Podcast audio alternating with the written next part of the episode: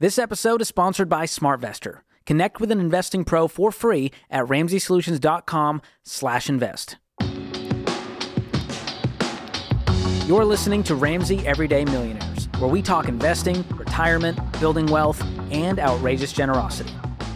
Jacob is in Detroit. Hi, Jacob. Welcome to the Ramsey Show. Hi, Dave. It's good to be on the show. Thank you for having me. Sure. What's up? Um, I was just wondering why you recommend uh, using mutual funds instead of index funds.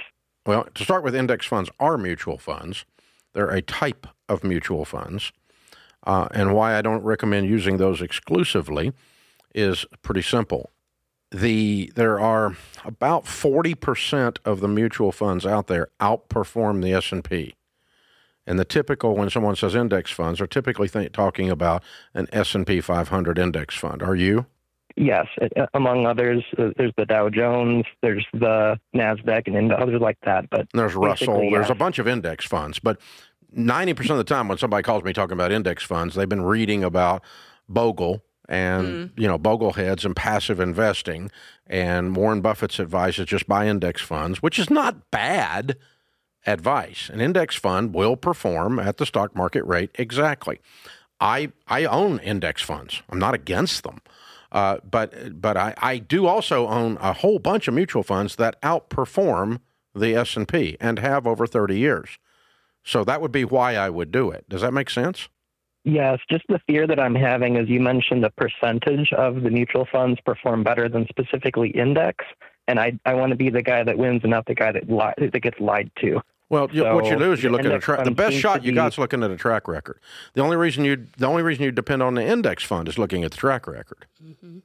Right. If if we're looking at past performance to indicate future, it's the only thing you have to indicate future. I mean, if you have two funds in, a, you know, when the commercials say that, Jacob, it's absolute bullcrap. Because think about it: how can you forecast the future of an investment other than by analyzing its past and any right. changes that have happened since that past performance? And the only way I can prefer, you know, if I'm looking at a budgeted area inside my company, I use the last three years to establish the budget for the next year, plus or minus any changes that have happened since then, right? That's called forecasting. And, and to not use past performance as a primary indicator, if there are no changes, the only indicator of future performance is, is asinine. it's the only way you could. For, how else would you forecast the future on it, Jacob? Well, we can look at the index funds, and they always exactly track the market average. So exactly. We can use that as a hundred. But you're still looking at you're looking indicator. at past performance. You're, that's what you're looking at when you're looking at that and, and it'll always be true for index funds, just not other types of mutual funds. But you can look at other no, mutual. No, no, no, no, no, no, no, no. That's not true, Jacob. Because indexes are composed of five. Like for instance, the five, eh, the uh, the S and P 500. Okay, the components of the S and P 500 have changed over the years. It's not the same companies. You know that, right?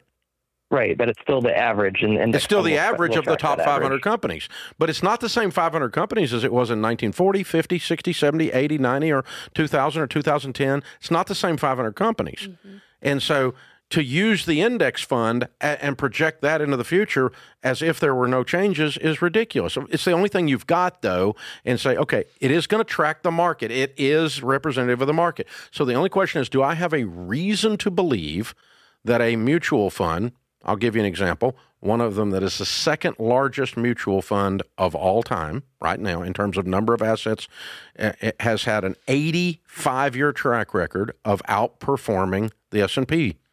Well, crap, that's kind of a no-brainer, man. Yeah. You know? I mean, if it's got an 8-month track record of outperforming right. the S&P, fine.